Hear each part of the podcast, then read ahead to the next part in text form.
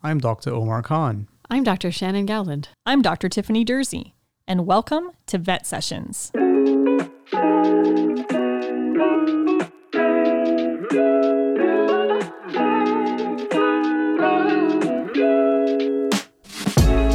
Hello, everyone. I'm Dr. Shannon Gowland, and I'm your host today on Vet Sessions. Welcome.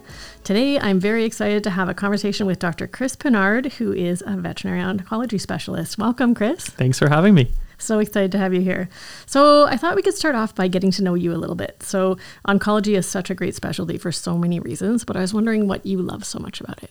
Well, to be honest, I became an oncologist originally because my own dog had cancer. Mm. And, you know, going through that process was really tough, but I think what I really appreciate is the support and people around me uh, during that period of time. And so when I came into clinics, or actually, I should say, even backtracking a little bit, being a vet student, mm-hmm.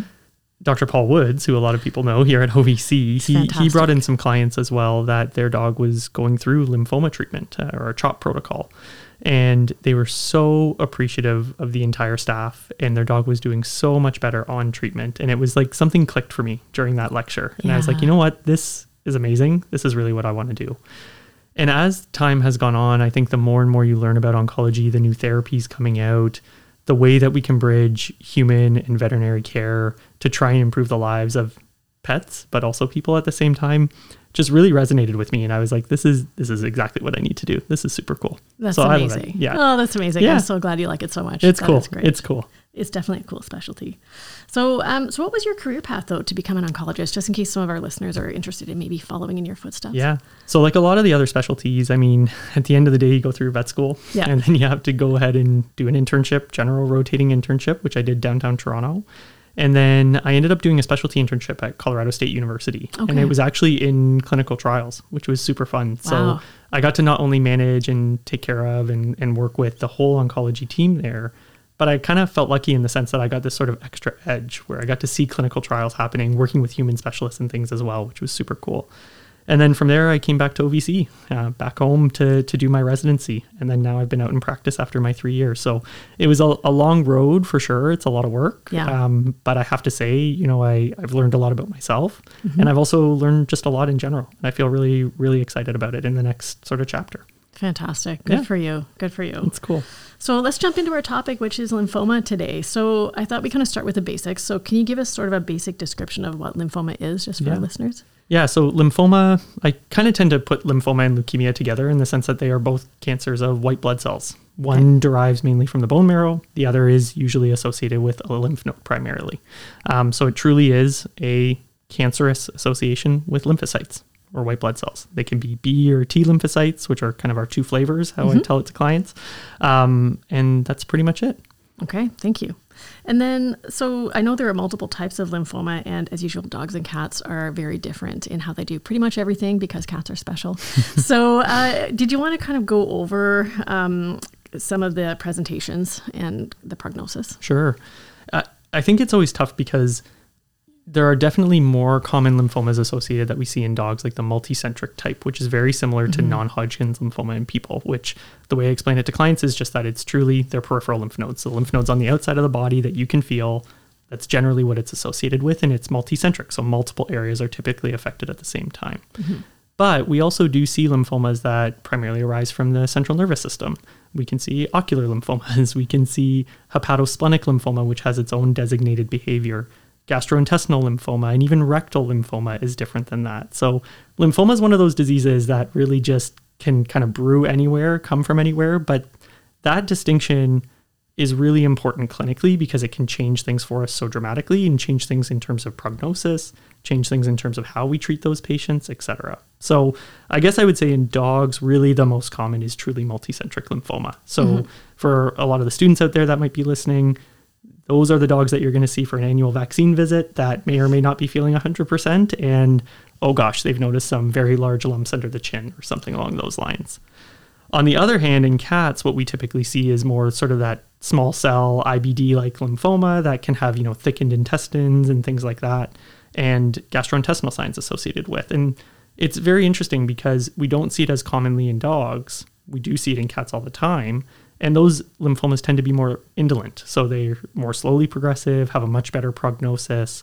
Uh, we're talking years with control uh, compared to dogs, where we try very aggressive therapy and we still can, generally speaking, attain a year in terms of median survival, which is great in, Yeah. in our terms, uh, sometimes better than that. Uh, but there are definitely you know some that do much poorer than that as well.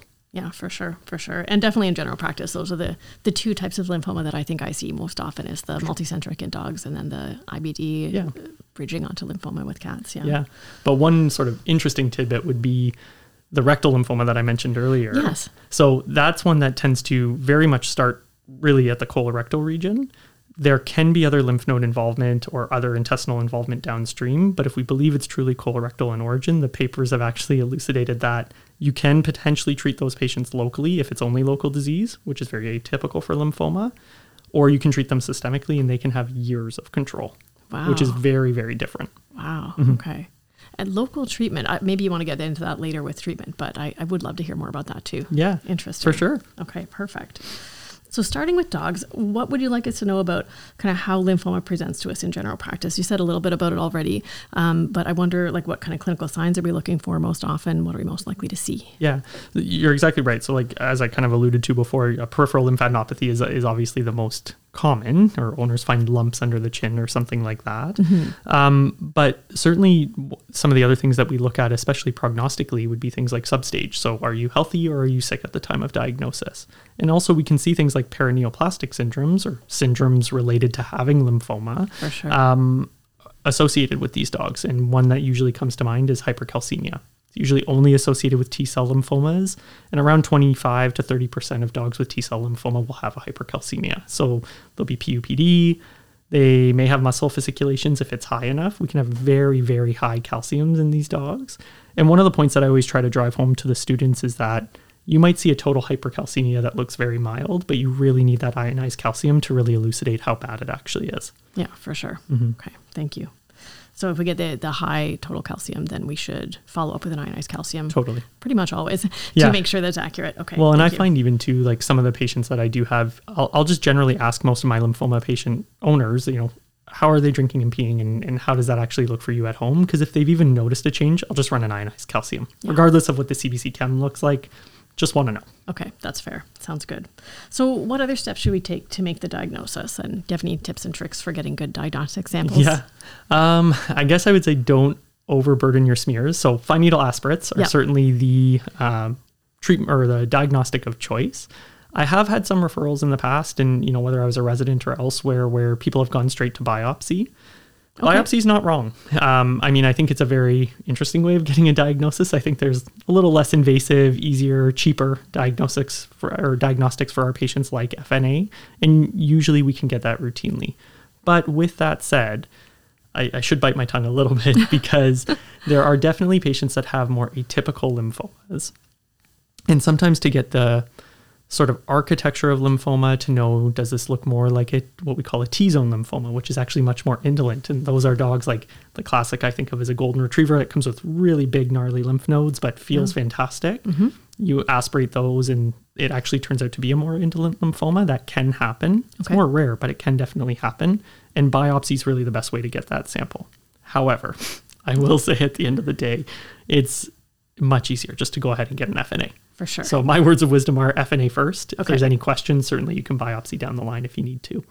Um, the other thing too with FNA, as I sort of said right at the beginning, is that one of the things that I tend to do is I will kind of squirt out onto the smear, Yep. but I'll actually flip the other slide over that I'm about to use as a smear, dab it down and lift it up because that way you've kind of dispersed the material over two slides, and then I get another smear and I smear those out. Oh, interesting. The Okay. The thing the pathologists hate the most is to have such a dense smear that they can't tell what's going on. So it's nicer to have them spread out and be gentle. They're fragile little cells and you'll smear their material everywhere. Okay, those Yeah. are really good tips. So rather than doing a classic squash prep, which is poorly named because you don't actually squash anything, Yeah. uh, you want to actually dip it in and then spread it out. Okay, Yeah. that's great. Yeah. We will do that next time. Perfect. Um, so, so you already kind of talked a little bit about what the different types of lymphoma are, um, and so how would you say this relates to the prognosis? Yeah, so I mean, generally speaking, the other thing I tend to tell students as well is when you read a pathology report, really pay close attention, whether it's histology or cytology, pay attention to cell size. And if it's not reported, talk to the pathologist. Okay. Cell size is a predictor of behavior. Those, as I said before with the cats, like a small cell, more indolent lymphoma is just that, usually more indolent. The larger the cell, the more immature, the more likely it is to be a high grade, more aggressive lymphoma. Okay. That's usually what I pay most attention to. Okay, that makes lots of sense. Thank you. And then you, we talked a little bit about how cats are special. So it sounds like lymphoma is different for them, partly in the sense that maybe GI is more common. Um, the GI lymphoma is definitely more common in cats. Like I've had a handful of cases where we actually do see multicentric lymphoma in cats, and it Really? is documented. Yeah, Really? it does Okay. happen. Uh, renal lymphoma is also another one. Yeah. Again, speaking of other places that lymphoma can affect. Um, but generally speaking, what comes to mind, yeah, is, is that these small cell, more indolent lymphomas, and again, I know I keep saying that terminology over, but it's to drive that point home that we treat those cats very differently. However, they can still get more large cell, more aggressive lymphomas. And so, one thing that we do tend to pay attention to for whatever reason, the small cell lymphomas tend to be more diffuse in nature. So they Okay. look like an IBD or inflammatory bowel disease, where you have thickened or diffusely thickened intestines. They don't generally make a mass effect. So if you have a cat that has a multi-segmental, either enteropathy or multi-segmental mass-like effects happening, more likely to be more large cell or maybe a different tumor entirely, rather than something more small cell in phenotype. Okay. The other thing is that you can still see uh, lymph node involvement with small cell lymphomas. So just because you have a regional lymph node, mesenteric lymph node, or something that might be a little bit enlarged, which I know we may not always see in general practice, but certainly if you're referring and an owner's talking to you about that, that has no prognostic significance when we're talking about small cell lymphomas. Okay. Okay. All right. Good to know for sure. So maybe now we can take a moment just to thank our sponsors, uh, OVC Pet Trust. This episode of Vet Sessions is generously sponsored by OVC Pet Trust. OVC Pet Trust is a charitable fund based at the University of Guelph's Ontario Veterinary College, and it funds groundbreaking research and discovery to improve companion animal health. In fact, today's guest, Dr. Pinard, is an OVC Pet Trust funded researcher whose work explores iPhone photogrammetry, which is using iPhone photography to create 3D images of oral tumors for response monitoring. It's really interesting. So, to learn more about the work of OVC Pet Trust, please visit www.pettrust.ca. Thank you, Pet Trust. And now back to our discussion. So let's talk a little bit about lymphoma treatment. Um, would you like to review some of the common treatment options and maybe tell us about some of the newer therapies coming available? I know there are some really exciting new drugs. Yeah, for sure.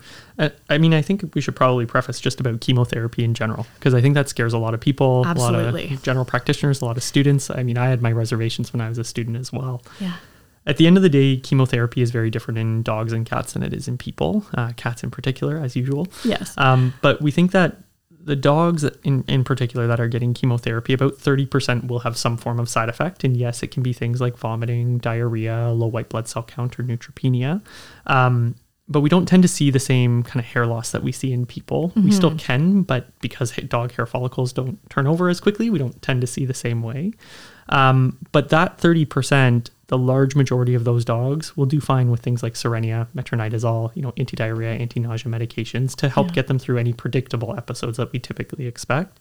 And less than 5% of dogs actually need to come back to hospital as a such a severe complication associated with their chemo that they need to be hospitalized. okay. So that's a spiel I, I tell most of our clients in the sense that it's not that there aren't concerns with giving chemotherapy, but the side effects are so much less than what we see in people. And in general, we make our patients feel better than worse, or that they don't have any side effects at all. And that's the hope. Um, when it comes to the kind of gold standard for, for dogs with lymphoma, the CHOP protocol has been what's tried and true. We're not chopping lymph nodes out of these dogs, but this is more, it- it's an acronym um, for several different drugs that we use. So cyclophosphamide, doxorubicin, which is the H, but I'll spare you the details on that one. Um, o is oncovin or vincristine, and then P is prednisone. And depending on where you're trained, I was trained here, so we do a 25 week protocol. Um, Yes. There are other protocols that are 19 week, 15 week, but as you start to narrow those week intervals, there can be more side effects with that. So we've traditionally just been very comfortable with giving the 25 week, which is why we continue to do that. And it's not every week. And that's what I try to explain to clients too is that even though 25 weeks sounds like a really long time, there's lots of breaks in between. Some of them are oral, so or one of them is oral. So you can actually do that one at home. You still Yeah. need to go to your vet to get a CBC done, but very manageable. And most of our clients actually don't mind the protocol at all. Um, so that's sort of what's been tried and true for a long period of time. And in people, that's still what they give today is CHOP.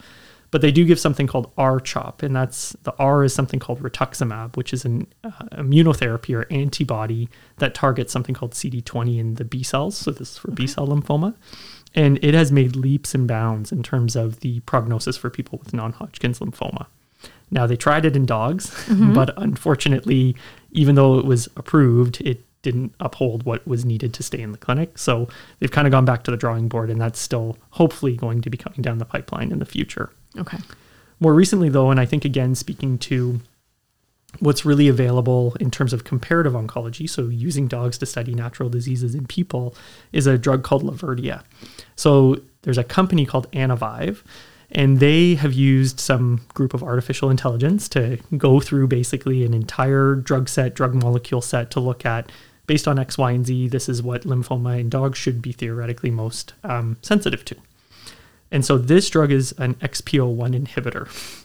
No idea what that is. so it's exportin. so that's its uh, sort of short form. Okay. But my simplest terminology is it basically stops the signals from leaving the brain of the cell, the nucleus, to be sent out elsewhere in terms of replication, division, etc. So it kind of puts the stop on the bridge that allows those molecules to cross. Wow. And so the one benefit of this drug is that they can owners can give it at home.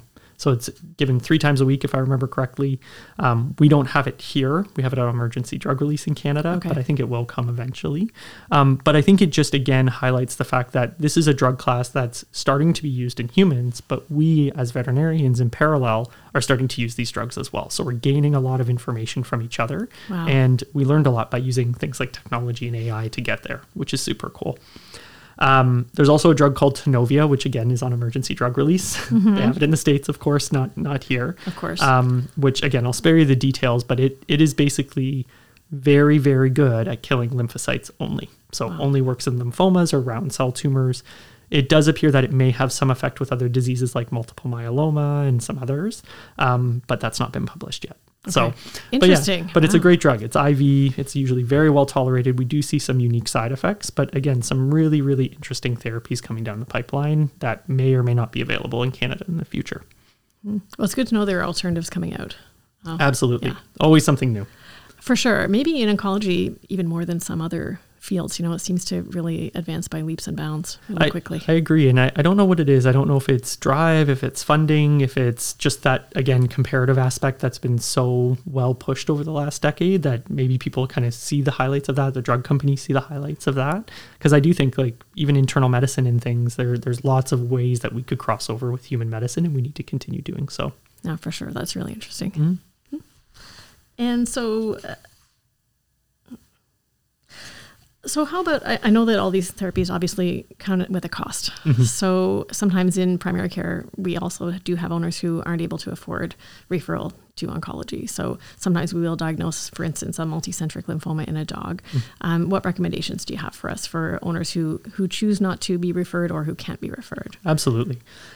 I mean, at the end of the day, I, I get cases like that too, right? People Yeah. need to hear the information. And, and I think I, I took a, hope Danielle Richardson's listening to this, Dr. Richardson, one of the, the oncologists at Guelph here.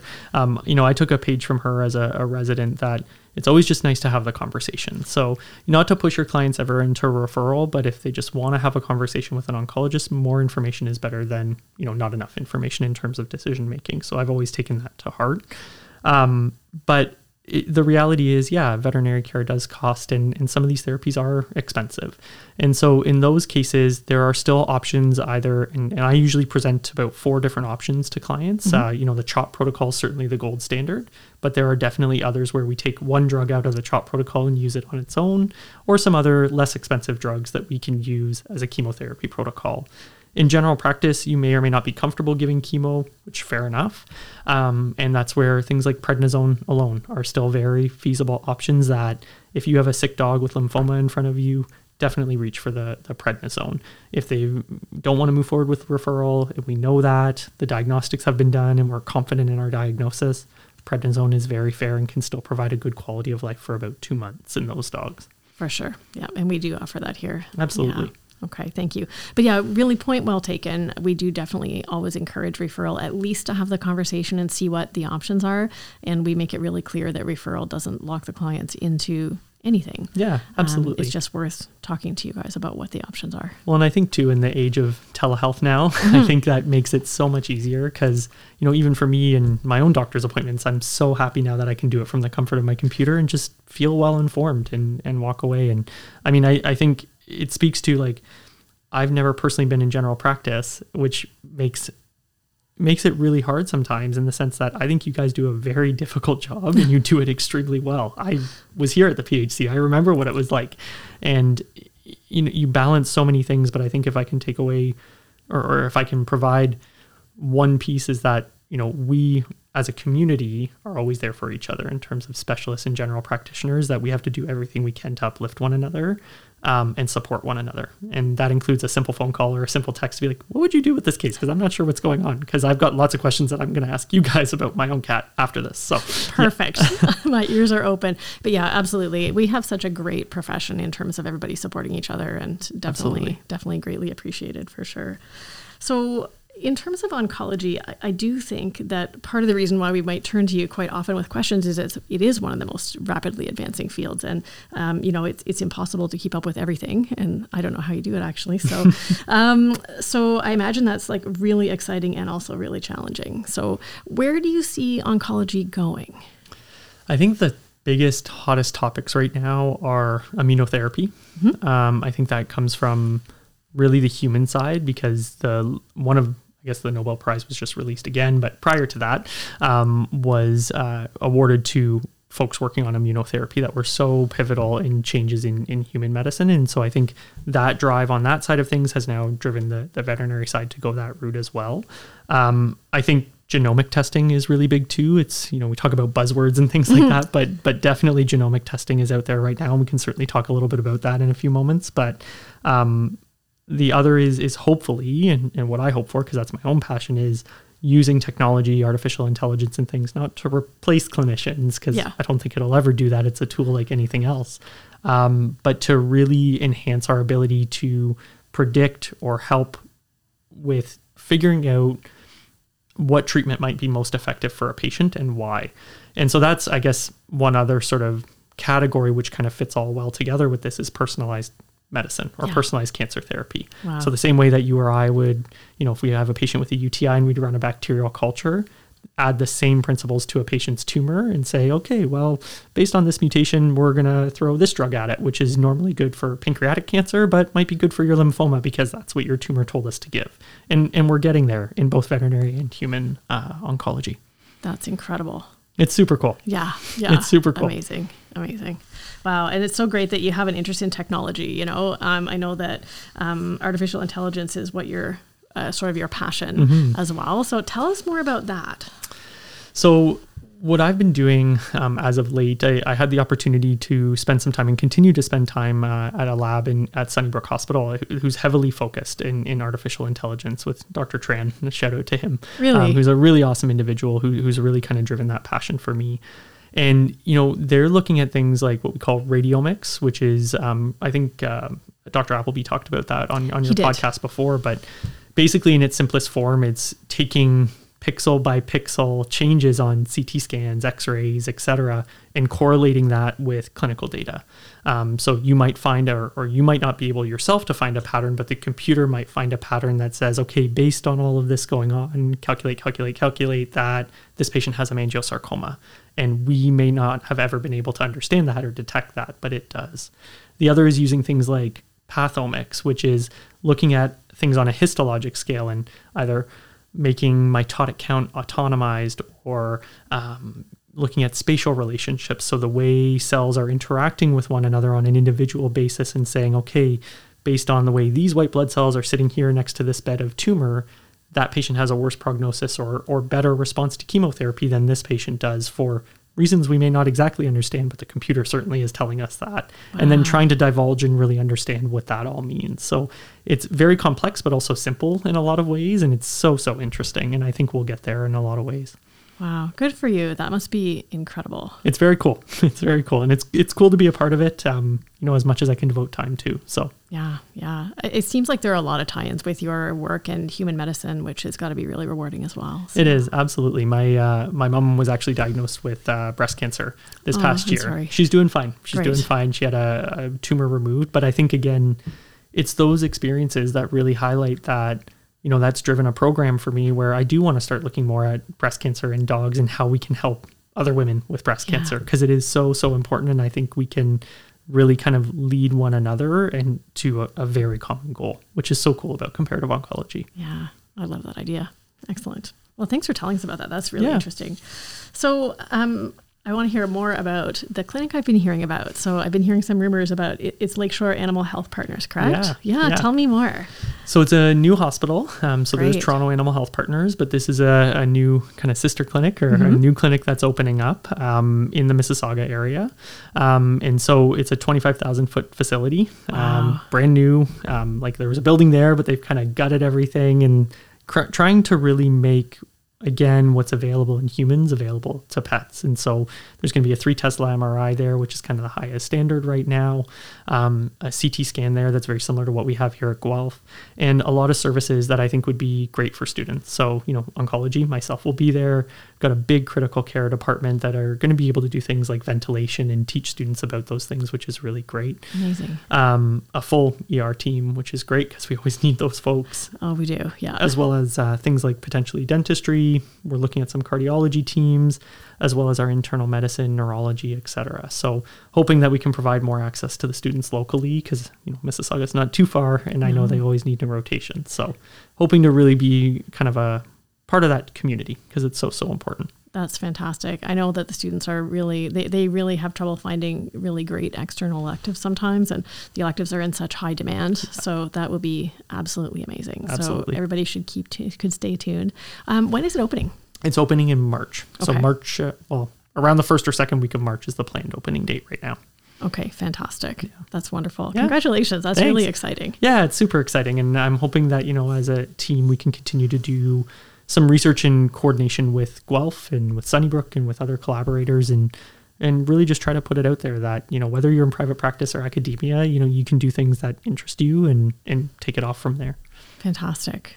Fantastic. Well, I have so enjoyed our conversation. Thank you so much Me for too. coming to talk to me today. Yeah, we thank you really so much. appreciate it. So, um, thanks for our listeners for spending time with us today. And uh, if you have suggestions for a future podcast, please email us at vetsessions at hotmail.com. Please also follow us on Instagram at vetsessions. And everybody take care. See you next time. Thank, Thank you. you.